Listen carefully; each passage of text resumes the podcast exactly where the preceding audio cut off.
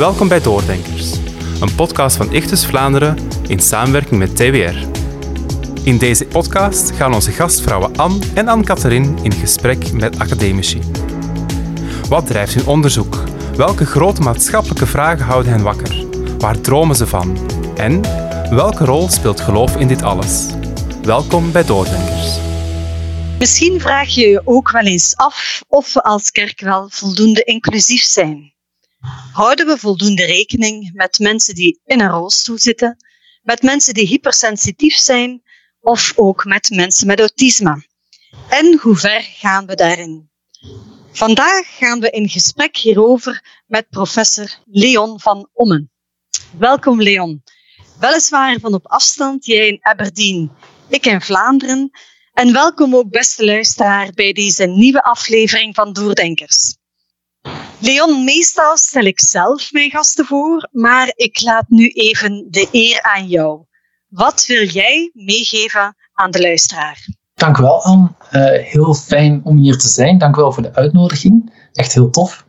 Uh, ja, dus ik ben Leon, um, geboren en getogen in Nederland, maar op mijn zeventiende afgezakt naar het zuiden, naar Leuven, waar ik heb gestudeerd aan de Evangelische Theologische Faculteit, de ETF. Uh, ik heb tussendoor nog twee jaar in Nederland gestudeerd ook, maar dan uh, verder aan de ETF, mijn doctoraat daar gedaan. Uh, op is mijn vrouw Nele leren kennen. Um, in België zijn onze kinderen geboren, dus uiteindelijk heb ik in totaal 19 jaar in Nederland gewoond, 17 in België en toen zijn we in 2016 naar Schotland verhuisd, naar Aberdeen.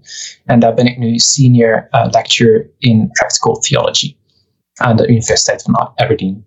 Toch wel wat beetje terug in de tijd gaan, uh, Leon. Je deed een doctoraat aan de ETF. Kan je daar iets meer vertellen waarover dit ging? Ja, dus uh, de, het, het, onderwerp van het doctoraat was uh, lijden, lijden in de liturgie. lijden als in suffering in het Engels dan. Um, dus ja, en waarom dat was eigenlijk, hoewel alle theologie autobiografisch is, of toch heel veel theologie, um, kon ik niet direct de link zelf bedenken. Uh, het lijden is zeker wel gekomen. Eigenlijk uh, in het jaar dat ik verdedigde is er heel wat gebeurd. Het is een heel heftig jaar geweest. Maar goed, uh, dat is nu niet zo relevant. Maar alleszins um, eigenlijk een, verhaal dat voor mij wel heel kenmerkend werd tijdens mijn studie. Toen was ik al begonnen, maar tijdens, tijdens mijn doctoraat. dat was een, um, er waren twee er was een jeugdgroep ergens en, um, en die hadden uh, een, van, de, ja, van de tieners in die jeugdgroep uh, was omgekomen bij, bij een auto-ongeluk. En uh, de volgende zondag was er eigenlijk heel weinig ruimte in de eredienst om, om uiting te geven aan dat lijden, aan het verdriet, noem maar op. En ja, dat was, dat was heel bijzonder. En, en een vriendin van mij die. Um, die was er ook en na de dienst kwam zij naar twee van de meisjes die, uh, die Tina ook goed hadden gekend. En alles wat ze zei was van, jullie, jullie zijn verdrietig, jullie hebben verdriet. En ja, die twee tienermeisjes die, die barsten in tranen uit. En s'avonds belde de moeder van een van die meisjes naar mijn vriendin en uh, die zei, dankjewel. En mijn vriendin was, hoezo dankjewel, uh, ik heb toch niks gedaan. Jawel, want je hebt ze ruimte gegeven om hun verdriet te uiten. En, en dat verhaal is voor mij heel kenmerkend van uh, wat je toch veel in kerken ziet, is dat we, hè, we, willen, we, moeten onze zondagse kleren aan, onze beste smile. En uh, hoe gaat het? Ja, goed natuurlijk, want ja, iets anders zeggen is eigenlijk sociaal onvaardbaar, uh, onaanvaardbaar. En ja, natuurlijk niet alle kerken zijn zo. Ik, ik, ik, uh, ik generaliseer natuurlijk, maar tegelijkertijd is dat wel een gevoel dat, dat ik toch wel heel veel ben tegengekomen. En, en daar, wilde, daar wilde ik iets aan doen. Dat is misschien wel ambitieus gezegd, maar, maar ik, ik wilde graag te weten komen van hoe zit dat nu eigenlijk met die plaats voor het lijden in de eredienst. Nu, je geeft het aan, hè, ruimte voor verdriet. Nu, we gaan niet verder op jouw doctoraat, maar wel het thema waar je nu mee bezig bent, wat dat het niet alleen ruimte voor verdriet is, maar misschien ook ruimte en daar wil ik met jou verder over nadenken, verder bespreken. Ruimte voor mensen met autisme in de eredienst. En dat is het thema waar je nu in Aberdeen mee bezig bent. Maar het is misschien wel fijn om ook daar wat meer over te weten. Welk onderzoek doe je? Hoe pak je dit aan? Ja, ja dus, dus de link, uh, daar moeten we inderdaad voorzichtig mee zijn. Ik zou allereerst al niet zeggen dat uh, autisme uh, lijden is per se. Daar is helemaal geen rechtstreeks verband, noodzakelijkerwijs moet ik erbij zeggen.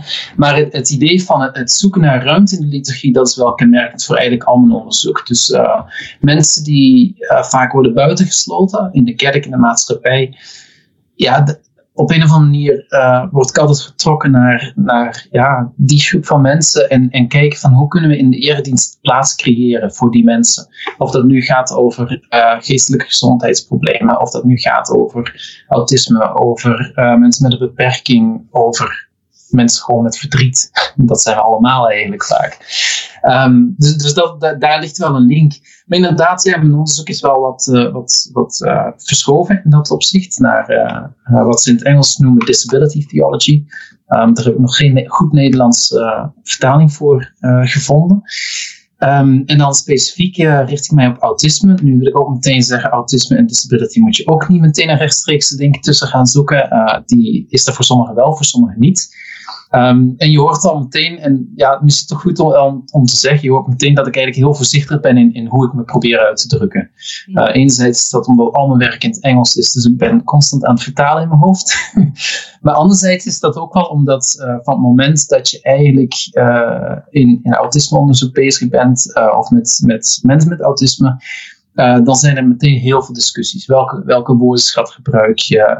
Um, heb je het over um, uh, in het Engels noemen ze dat identity first of person first language. Dus, dus, heb je het over iemand met autisme, dat het dan de persoon eerst. Of heb je het over een autistisch persoon, dan, dan gebruik je autisme meer als een identiteit.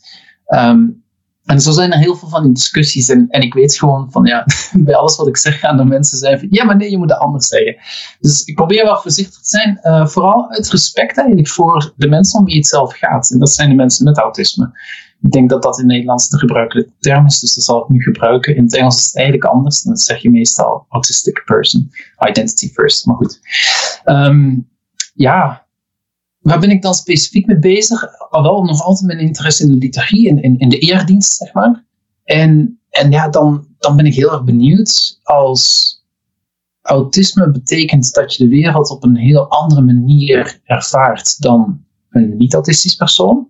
Uh, dus bijvoorbeeld door uh, hoe je zintuigen werken, hoe je zintuigelijke informatie uh, processed, verwerkt, um, hoe je denkt, hoe je sociaal in het leven staat, of niet in het leven staat, maar hoe, je sociale interacties. Als al die dingen zijn anders zijn dan de meerderheid van de maatschappij, wat betekent het dan voor de liturgie? En dan, dan merk je dat vanuit liturgische theologie daar eigenlijk nog nauwelijks over is nagedacht. En dat betekent dan dus dat we eigenlijk een soort van uh, de, de meerderheid, de, de, neurotypical of neurotypische meerderheid, als je die term wil gebruiken, uh, ja, die schrijft eigenlijk de liturgische theologie. En dan blijven dus bepaalde stemmen buiten beeld bepaalde ervaringen buiten beeld. En dan ben ik heel erg benieuwd om juist naar die ervaringen die buiten beeld blijven, die ook vaak echt wel uh, er niet bij horen, er niet bij mogen horen, om daar naar op zoek te gaan en te luisteren. En wat, wat hebben zij dat dan te vertellen? Ik wil daar even op verder gaan. Je hebt waarschijnlijk met heel veel, en ik ga het nu even noemen, mensen met autisme gesproken. Mm Wat zijn hun verhalen? Oh, uh, die verhalen zijn heel verschillend. Uh, sowieso, um, ja, er is in, in het Engels zeggen ze van um, uh, if you have met one person with autism, you have met one person with autism. Met andere woorden, iedereen is heel erg verschillend. Tegelijkertijd zijn er natuurlijk uh, ook wel gelijkenissen, want anders heb je niet samen datzelfde woord waarmee je kunt identificeren. Maar ja, de verhalen zijn toch wel heel verschillend en toch ook zie ik gelijkenissen. Dus, dus een verhaal dat toch wel heel dikwijls naar voren komt is. Dat het heel moeilijk is om deel te nemen aan de eredienst zoals niet-autistische mensen dat doen. Bijvoorbeeld door de sensory overload. Dus bijvoorbeeld um, de muziek is heel erg luid. Nu, het, interessante is als je daar dan op verder gaat analyseren, wat, wat zegt het dan precies, dan is het niet per se van de muziek is te luid, maar eigenlijk is het nog veel, uh, veel moeilijker uh, te verkopen als bijvoorbeeld één instrument uh, uh, out of tune is, um, onstemd is of, niet goed gestemd is. En, en dat zijn de dingen die, die dan, ja, kijk, ik ben zelf niet autistisch. Ehm, ik, ja, ik hoor dat ook. Ik vind dat vervelend. Maar ja, oké. weet je, zo so be it. Ehm, voor iemand met autisme kan het echt, echt een totale ramp zijn. En kan dusdanig eigenlijk alles beïnvloeden. Dat ze eigenlijk ook niet meer goed kunnen deelnemen aan de liturgie. Uh, dat is bijvoorbeeld een verhaal dat ik toch wel meerdere keren ben tegengekomen. En opnieuw, dat geldt niet voor iedereen, maar dit is toch wel iets wat, wat blijft terugkomen. Um, maar tegelijkertijd, het kan, het kan over andere dingen zijn. Het kan over een flikkerende TL-lamp zijn. Uh, ja. en opnieuw, ja, ik vind dat ook vervelend, maar ik leg dat naast me neer. Uh, terwijl als iemand uh, bepaalde lichtgevoeligheid heeft, um, ja, dan, dan kan dat dus echt wel hoofdpijn veroorzaken of wat dan ook. En dat soort verhalen hoor ik veel. En, en dan is eigenlijk de vraag van hoe ga je er als kerk mee om? En dan hoor ik toch heel veel verhalen van kerken die, um, ja, gewoon de ene kerk is er al wat beter in dan de andere, laat ons het zo zeggen. Um, maar toch heel veel verhalen van mensen die zeggen: ja, ik, ik kan gewoon niet naar de kerk gaan, want het, het lukt mij gewoon niet, want ik moet twee dagen bijkomen daarna of een hele dag. En, en dat is natuurlijk schrijnend. En, en ja, daar liggen dan toch wel echt vragen voor ons om, om over na te denken. Je, je kaart het even aan, hè. hoe gaan we als kerk daarmee Ja, dus dat is misschien een vraag dat ik terugkoppel aan jou. Van, ja. Wat zijn de voorbeelden die jij misschien gezien hebt? Misschien mooie voorbeelden, misschien ook minder mooie voorbeelden? Ja, uh, ja, en, dat, is, dat geen gemakkelijke vraag eigenlijk. Uh, opnieuw ook omdat de, de, de verhalen zijn zo verschillend. Dus het is moeilijk om daar een eenduidig antwoord op te geven. Um, laat ik ook zeggen, een verhaal dat ik, dat ik even insteek weer bij de mensen met autisme die, eh, waar ik mee heb gesproken. Een van, van de dingen die ook wel steeds terugkomt, is dat ze zeggen van ja, maar het gaat ons er niet om dat de kerk perfect is. En het gaat ons er niet om dat de hele kerk zich moet aanpassen aan onze noden dat is, dat is eigenlijk niet wat we vragen, maar gewoon een klein beetje begrip. Gewoon de moeite willen doen om te luisteren, om eventueel een kleine aanpassing te doen, die misschien voor de kerk echt maar heel klein is, maar voor ons een wereld van verschil kan maken. En, en ik denk dat daarmee eigenlijk dan ook wel de aanzet is gegeven van ja, wat kun je als kerk doen? Uh, begin eens met luisteren. Gewoon begin met luisteren. Meer niet. Ja, ook meer, maar begin daar. Wat, wat, zijn de ervaringen? Maar ook, en, en dat heb ik nog niet gezegd, maar eigenlijk is dat minstens zo belangrijk. Niet alleen luisteren naar van oké, wat zijn misschien de noden of de uitdagingen van iemand met autisme, maar ook wat, wat kunnen zij bijdragen. Uh, ze hebben enorm veel te geven. Zoals iedereen veel te geven heeft. En, en dat is niet anders voor iemand met of zonder autisme. Dat is hetzelfde. Maar wel, luister naar, naar, naar hun gaven, naar hun talenten. Hoe willen ze bijdragen? Wat vinden zij zinvol? Uh, noem maar op. Um, dus, dus, daar zou ik eigenlijk willen beginnen dan als kerk, zeg maar, van ja, uh, hoe, hoe, kunnen we daarmee omgaan? Um, ja, daar te beginnen. Uh, je stelde ook de vraag, hoe heb je goede voorbeelden gezien? Um, ik heb onderzoek gedaan met één kerk in Singapore. En die zijn eigenlijk gestart helemaal vanuit het idee van we willen een kerk zijn waar mensen met autisme volledig erbij horen en eigenlijk een stuk de kern vormen van onze kerkgemeenschap, van onze gemeente. En ja, dat is fascinerend natuurlijk, want dan krijg je een kerk die opvallend genoeg op een bepaalde manier niet anders is dan welke andere kerk dan ook. En op een andere manier juist opvalt doordat inderdaad mensen met autisme daar welkom zijn. Um, ja, je hoort er al eens een keertje iemand wat schreeuwen, je hoort er al eens een keertje iemand, of je ziet al eens een keertje iemand op en neer springen. Er is altijd heel veel beweging, er is veel geluid. Het is heel levendig in dat opzicht, heel leuk.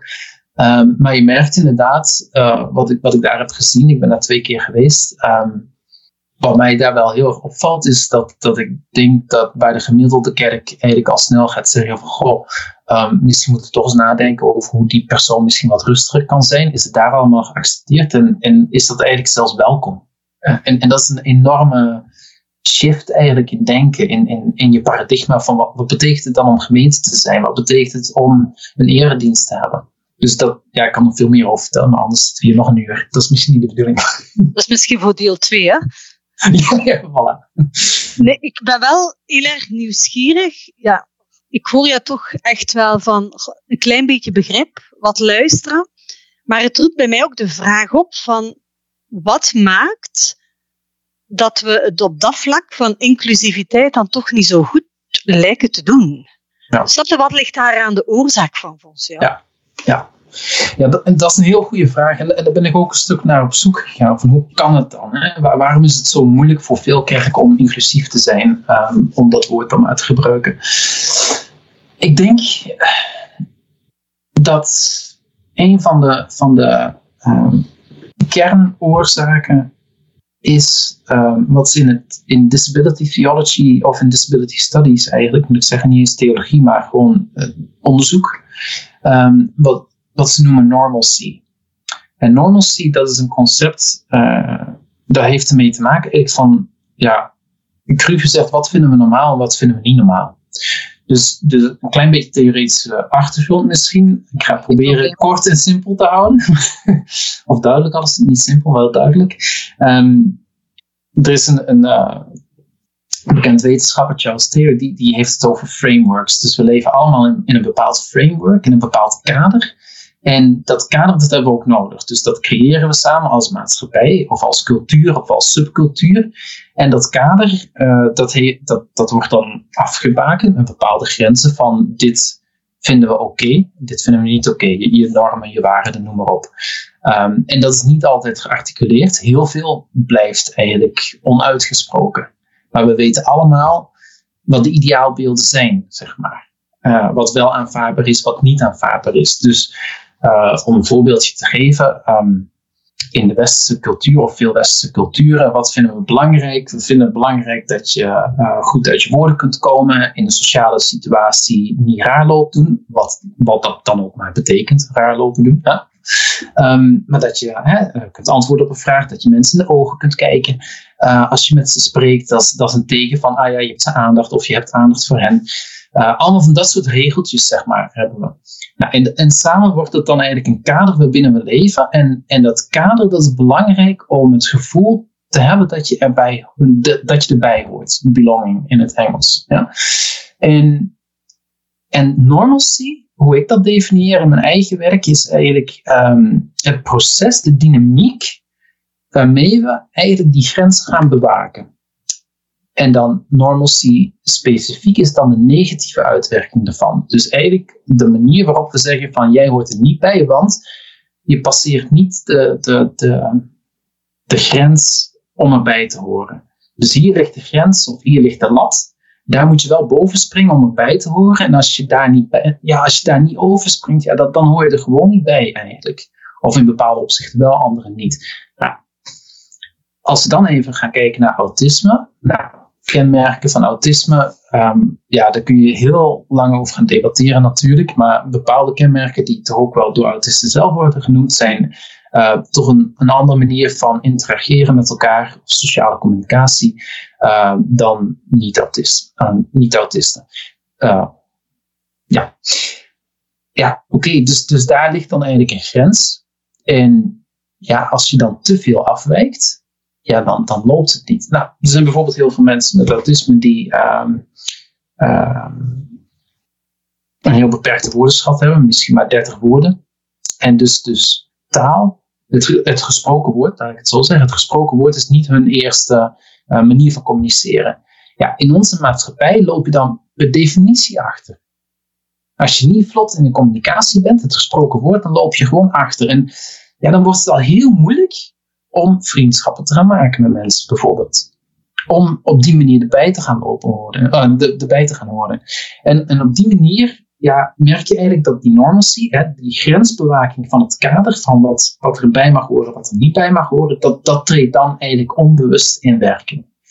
Ik denk dat dat een van de grote oorzaken is in onze kerken, dat wij die grenzen, dat kader, laten bepalen door culturele normen en waarden. En niet voldoende in vraag stellen vanuit het evangelie. Sorry, dat was een lang verhaal. Ik hoop dat het te volgen was. Voor, voor mij zeker en vast. En ik, ik hoor uit jouw verhaal als kerk, ja, leven we, werken we, wonen we in een maatschappij waar we ook waarden en normen ook, ja, binnenkomen binnen de kerk, waar we ook niet vreemd aan zijn natuurlijk. Ik vraag me wel af, moeten we dan als kerk niet juist of is het niet juist de opdracht om ons daar ook in te onderscheiden? En jij geheel anders, om daar ook anders in te zijn? Ja, absoluut. Nu, nu, ook daar moeten we wel genuanceerd in zijn. We, hoeven geen, geen, we hoeven niet op Mars te gaan leven om, om een christelijke gemeenschap te kunnen zijn. Dus het even, ik bedoel, we zijn een paar dagen voor kerst als we dit opnemen. Uh, en kerst is het, het, het, feest van God die ja zegt tegen de geschapen wereld. Het, het, is, het is Gods ja tegen materie, tegen lichaam, tegen uh, embodiment in het Engels. Het, het is het is Gods ja tegen de schepping. Dat is de incarnatie, de vleeswording van, de menswording van, van, van God zelf.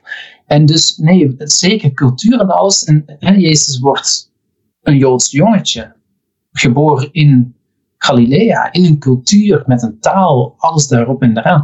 En dus dat is niet slecht per se. Maar wat je dan ziet, wat Jezus doet, is, is bepaalde dingen van die cultuur, sociaal, religieus, in vraag gaan stellen waar het niet past bij de waarden en de normen van het, van het koninkrijk van God dat Jezus komt brengen.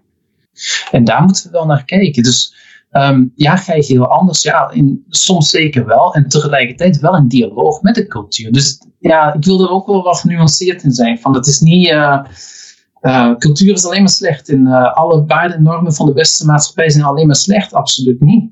Mhm. Maar op het moment dat we daardoor mensen gaan buitensluiten, ja, dan moeten we wel heel serieuze vraagtekens gaan zetten bij wat we doen. Ja, ik, weet niet, Leon, zie jij evoluties de voorbije jaren? Wat er aan het gebeuren is in kerken? Of zie jij ze te traag? Of zie jij ze misschien niet? Ja, um, zeker. Er zijn altijd evoluties. Uh, evoluties. Uh, kerk is altijd in beweging. Altijd, sowieso. Ehm, en als deel van de cultuur, cultuur is ook altijd in beweging. Dus die invloed, uh, en, en dat kan dus ook heel positief werken. Dus een van de positieve evoluties die ik wel zie, is dat er in ieder geval in de maatschappij, en toch ook in veel kerken denk ik, uh, veel meer bewustwording is uh, rond, um, ja, in het Engels noemen we dat EDI, Equality, Diversity and Inclusion. Dus, dus hè, de, de, de gelijkwaardigheid van iedereen. Um, ja, ik, ik denk dat die, die ontwikkeling is in, in heel veel opzichten heel positief. En dus ik zie wel dat daar de meer bewustwording van is. Tegelijkertijd, ja, um, hoor ik toch nog veel te veel verhalen dat ik denk van, oh, er is nog veel werk aan de winkel. Heel veel werk. En ja, en dat is niet alleen van, oh, er is veel werk aan de winkel. Och, jongens, uh, ja, jammer, maar het is zo. Nee, het gaat echt wel om mensen en hun geloofsbeleving, hun beleving van wat kerk is, van erbij te mogen horen of niet. Ja, Jezus had het daar wel constant ook over. Dus het, het, gaat uiteindelijk wel over, over mensen. Het gaat niet over een abstracte culturele of kerkelijke ontwikkeling. Het gaat over de verhalen van mensen die, die op zaterdag buikpijn krijgen als ze denken aan de volgende dag naar de kerk te moeten gaan, want ze zien dat niet zitten. Daar gaat het wel over. Het gaat er wel over om ja, uiteindelijk in, in, in de termen van het evangelie om, om onze broers en zussen in dat lichaam van Christus. En daar is de apostel Paulus wel heel duidelijk over van, ja, er is diversiteit en we hebben dat nodig. En, de en, en het verantwoorde dan natuurlijk is ook dat Paulus dan zegt, en degene die, waarvan wij dachten dat die het minst waard waren, in de ogen van de wereld, ja, eigenlijk krijgen die bijna een ereplaats in Gods koninkrijk. Ja, dan moeten we wel heel erg gaan nadenken Ja. Je gaf daarnet aan, Leon, er is werk aan de winkel. Je hebt al een aantal zaken gezegd. Hè? Het luisteren, een klein beetje begrip tonen. Kan je dan nog wat meer concreet maken voor de luisteraars? Denk mensen vanuit christelijke studentenvereniging, die waarschijnlijk ook regelmatig met mensen of studenten met autisme te maken hebben, kerkleiders en dergelijke meer. Ja, er zijn natuurlijk heel veel praktische zaken hè, die je kunt doen. En dat, en, maar, maar opnieuw, dat is wel moeilijk, want de noden zijn voor iedereen verschillend. Dus je kunt denken van, oké, we moeten geen luide muziek hebben. Ja, misschien is dat totaal geen nood voor iemand. Uh, dus, dus ja, misschien is dat flikkerende licht, wat ik al even noemde, veel, veel belangrijker om dat aan te passen. Uh, en en daarom moet je echt wel met het luisteren beginnen. Ik weet, ik, val in herhaling. Maar dat, omdat, omdat het heel moeilijk is om te zeggen, oh, dit en dat moet je precies doen en dan is alles oké of zo. Zo werkt het gewoon niet. Dat, dat is heel moeilijk. Maar ja, goed, er zijn natuurlijk wel bepaalde dingen uh, die, die je kunt doen, waardoor je het, het leven wel aangenamer kunt maken. Ehm, bijvoorbeeld ehm, heel duidelijke communicatie, dat springt wel uit bij zowat alle mensen met autisme die ik heb gesproken, van ja, dat vinden we wel heel prettig. Als je gewoon duidelijk op voorhand kunt zeggen wat je gaat doen. Als je dingen gaat veranderen, geen probleem, maar zeg het op voorhand. Of wel een probleem, maar alleszins al veel minder een probleem als je het op voorhand zegt. Dus nou ja, dat, ehm, Um, maar dan ook, er zijn bepaalde kerkelijke praktijken in de gemeente dat je denkt van, oh ja, um, vanuit autistisch perspectief kan ik me voorstellen dat het moeilijk ligt. Bijvoorbeeld uh, op het einde van de dienst, of aan het begin van de, begin van de dienst, um, dat de voorganger zegt van, oh, en draai allemaal om naar uh, degene die naast je zit, schud de hand, geef een dikke huk en uh, zeg eens hallo. Ja, als je dan weet dat voor heel veel mensen met autisme, en niet alleen voor mensen met autisme, aanraking heel moeilijk is, ja, dan weet je gewoon dat dat niet gaat werken. Dat heel veel mensen zich heel oncomfortabel voelen dan. En hetzelfde aan het eind van, oh, we gaan nu de zegenbeden doen of zo, geef elkaar een hand. Ja, cringing in het Engels. Ja.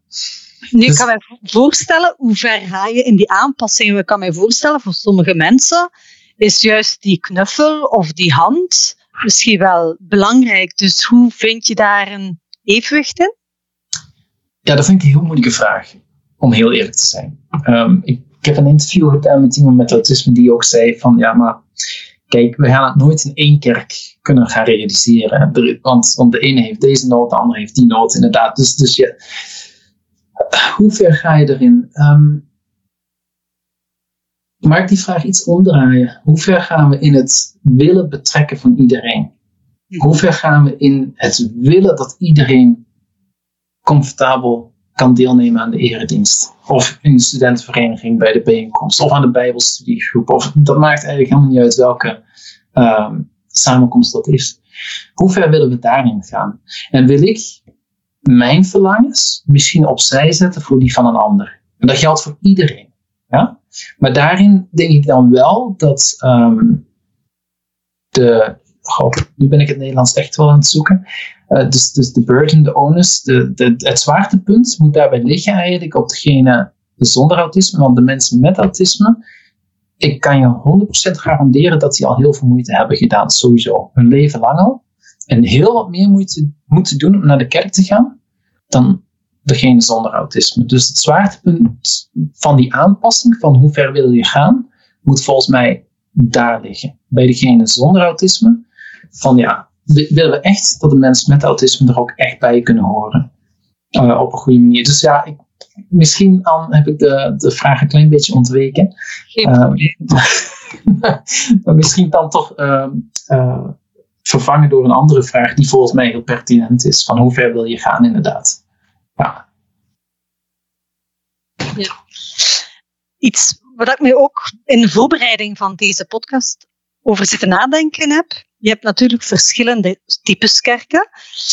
Ik kan mij voorstellen dat een kerk of sommige bepaalde kerken toch meer geëvolueerd zijn naar het meer spirituele, het op het gevoel af. Ik kan mij voorstellen dat bepaalde kerken meer liturgie en meer structuur hebben. Zie jij dat, ja, dat mensen zich in de een of andere kerk misschien dan ook meer thuis voelen? Ja, ik denk misschien een lichte tendens wel voor mensen met autisme dat ze zich meer thuis voelen in een, in een kerk waar de liturgie wat gestructureerder is. Ik zou het niet willen overdrijven. Dus ik heb ook echt wel gesproken met mensen met autisme uit, Pinksterkerken bijvoorbeeld, of charismatische kerken, die zich daar ook prima thuis voelen. En uh, dat, dat gaat prima. Um, moeten ook niet overdrijven hoe flexibel dat soort kerken zijn in een liturgie. Want als je gaat analyseren, dan is, heeft elke kerk echt wel een behoorlijk vast stramien. Natuurlijk, bij de ene is dat meer dan bij de ander. En in sommige kerken heb je ook bepaalde teksten die echt elke zondag gezegd, worden. Uh, in andere dan niet. Ja, ik denk wel dat veel mensen met autisme zich uh, meer thuis voelen in die wat meer ja, hoogliturgische kerken, zeg maar. Maar ik zal het ook wel wat nuanceren. Dus, dus dat is niet, we moeten, daar niet, niet, we moeten daar geen stereotypering van maken, laat ik het zo zeggen. Ja. En een tweede vraag die ik ook in mijn gedachten had. Vaak hoor je dat autisme, of wordt autisme eerder gezien soms meer als een handicap. uh, als een nadeel. Maar ik vraag mij af, kan autisme tegelijkertijd ook niet behulpzaam zijn in het geloof, in geloofsbeleving? Dus ik weet niet, Leon, wat je daarop wilt zeggen. Ja, gewoon, je stelt wel moeilijke vragen, moet ik zeggen. Ja, um, dat is mijn rol, hè? Dat, dat moet ik zien. Hè? Dan doe je je rol heel goed. Um, ja, ik, ik wil opnieuw zeggen dat er heel veel verschil is. Dus um, ik zag laatst nog in een webinar dat we zelf met ons uh, Center for Autism and Theology uh, organiseerden. Zag ik in de, in de chat een, opmerking voorbij komen uh, van iemand die zei: Ja, ik, ik vind het als iemand met autisme heel moeilijk om, om Jezus te ervaren in mijn hart. Ik heb geen idee hoe je dat moet doen en zo. Ja, kijk, mijn reactie zou sowieso. Dus, dus daar, daar zeg je dan van: Goh, daar helpt autisme misschien niet. Anderzijds je kunt dat ook iets verder gaan analyseren. En misschien helpt autisme wel in dit, uh, in, in dit opzicht. Dat misschien opent dat wel de vraag naar, ja, maar gaat het geloof over Jezus voeden in je hart? Dat is één bepaalde manier van het geloof te uiten. Dat is één ja, stukje jargon ook van bepaalde gemeentes, zou ik durven zeggen. Um, maar er zijn heel veel manieren om te geloven. Uh, om een relatie met God te hebben, of, of God te zien als, als de grond van ons bestaan als een iets minder relationeel beeld. Dat kan ook al helpen. Dus op die manier helpt autisme ons sowieso, denk ik, uh, in het algemeen, om, om vragen te stellen, sowieso. Nu, um, dan ja, voor, voor mensen met autisme zelf, ik moet oppassen met wat ik zeg natuurlijk, ik heb zelf geen autisme. Uh, maar ik heb al mensen weten zeggen van ja, ik heb een ongelooflijk goed geheugen en ik kan heel veel bijbelversen uit mijn hoofd leren en dat helpt mij. Of anderen die zeggen van goh, ik, en dit is wel echt iets wat ik vaker hoor. Um, het is een, dus als je het, begrip neuro, neurodiversiteit neemt, dan gaat het dus over dat je, dat, je, dat je hersenen anders werken, als het ware. En wat je dan ziet, uh, niet alleen bij autisme, maar ook ADHD, dyslexie, noem maar op, dat, dat er een heel creatieve manier van denken is. Ja, ik denk dat dat echt kan helpen in het geloof. Uh, God is ook een creatieve God. Um, begon met de wereld te maken. Dus, dus ik denk dat die creativiteit dat daar wel een uh, interessante link kan zijn. En, en het creatief nadenken, het creatief verbanden kunnen leggen tussen bepaalde dingen. Um, en het kan ook echt een, een, een een gave voor de kerk zijn. Dus gisteren nog sprak ik met iemand die zei, ja maar, maar natuurlijk, autisme is een gave voor de kerk, want we zijn heel loyaal vaak. We, zijn, um, we kunnen niet liegen, dus we zijn goud eerlijk. Dit is een klein beetje een stereotyp beeld hier, maar hij zei het zelf, dus ik mag het herhalen, denk ik. uh, maar die goud eerlijkheid, die, die, die, die, herken ik wel een stuk inderdaad. Uh, een stukje heel um, ja, recht voor zijn raap zou je kunnen zeggen. Maar dat kan heel positief zijn. Dus dat, dat is dat stukje sociale communicatie, wat misschien dan uh, sociaal misschien iets minder aanvaardbaar is. Maar tegelijkertijd, ja, je gaat wel gewoon naar het punt waar het om gaat. En ja, doorheen de jaren heb ik dat wel enorm leren waarderen ook. Uh, ja. Waar we denk ik als christen in kerken ook van kunnen leren. Absoluut, absoluut. wat misschien authentieker te zijn in datgene ja. Eh, wat we zeggen. Hè? Nu, Leon, ik eindig meestal met een van de laatste vragen. Je hebt natuurlijk wel al tips gegeven hè, van het luisteren, een beetje begrip tonen. Maar zijn er nog zaken die jij aan kerken, studenten in Ichtus of andere christelijke studentenverenigingen wilt meegeven? Dan is het nu het moment om dit te doen of zwijg voor eeuwig. Um, ja, dat ga ik toch iets zeggen. Ik zou zeggen, um, als het gaat over autisme en welke webinar of podcast je ook gaat luisteren, heel vaak en, zelfs vandaag ben ik ook een klein beetje in die val getrapt om, om meer te gaan focussen op van wat zijn de uitdagingen, waar liggen de noden, hoe kunnen we misschien um, aanpassingen doen, noem maar op. Heel vaak gaat daar de focus liggen. En ik zou eigenlijk een stuk willen meegeven aan de luisteraars van misschien moeten we dat hele discours proberen te veranderen en te verleggen. Dat zwaartepunt te verleggen naar ga eens luisteren van wat zijn, wat zijn de positieve eigenschappen van autisme. Hoe kunnen ze positief bijdragen aan kerk en geloof, aan de studentenvereniging, noem maar op. Want die positieve dingen zijn er. En eh, we hebben er een paar genoemd. En, en ga daar vooral op focussen. Dat, ga eens op zoek. Het, het is, in plaats van autisme als een probleem te zien, zie je het als, als een verrijking van de diversiteit van je groep. En dat is heel spannend, dat is leuk. Wat, en om het in christelijke termen te zeggen van wees maar nieuwsgierig naar wat de Heilige Geest gaat doen daardoor. Ik ben heel nieuwsgierig. Dat kan heel tof zijn, hè? Dat kan echt heel tof zijn. Maar we moeten daar wel voor openstaan. We moeten er wel naar op zoek gaan. En dat kan dan uh, dat, is, dat is goed voor de groep, dat is goed voor de mensen met autisme, dat is goed voor degenen die daar dicht rond staan. Dus ja, ik denk wel dat dat, uh, dat misschien ja, wel, wel tof kan zijn om, om op die manier te benaderen. En ik denk dat het nodig is ook. Leon, ik, ik vind het jammer dat je in Aberdeen woont. Ik hoop, want er is ook denk ik in, in, in België, in Vlaanderen, nog heel wat werk aan de winkel. Nu, ik hoop dat we als kerken en studenten in christelijke studentenverenigingen toch wel mensen ook met autisme het gevoel kunnen geven dat ze er echt bij horen. En ik hoor en ik onthoud heel erg het start met luisteren, maar heel erg, ja, niet gewoon eens luisteren, maar echt ten gronde luisteren naar mensen. Ik mhm. neem ook wel mee dat het eigenlijk als christen geen optie is om mensen uit te sluiten van het lichaam van Christus. En ik denk dat dat ook echt wel belangrijk is om verder over na te denken. Dus heel erg dank u wel voor dit gesprek. Ook dank u wel om elkaar te leren kennen. Um, en luisteraar, ik heb heel erg genoten van dit verhaal. Ik hoop jullie ook. Stuur de podcast gerust door, mocht je vrienden, kennissen of kerkleden hebben die hier geïnteresseerd in zijn. En ik hoop tot een volgende aflevering van Doordenkers. Een fijne dag. Dank u wel, Anne. De opname is gestopt, denk ik, in Joost?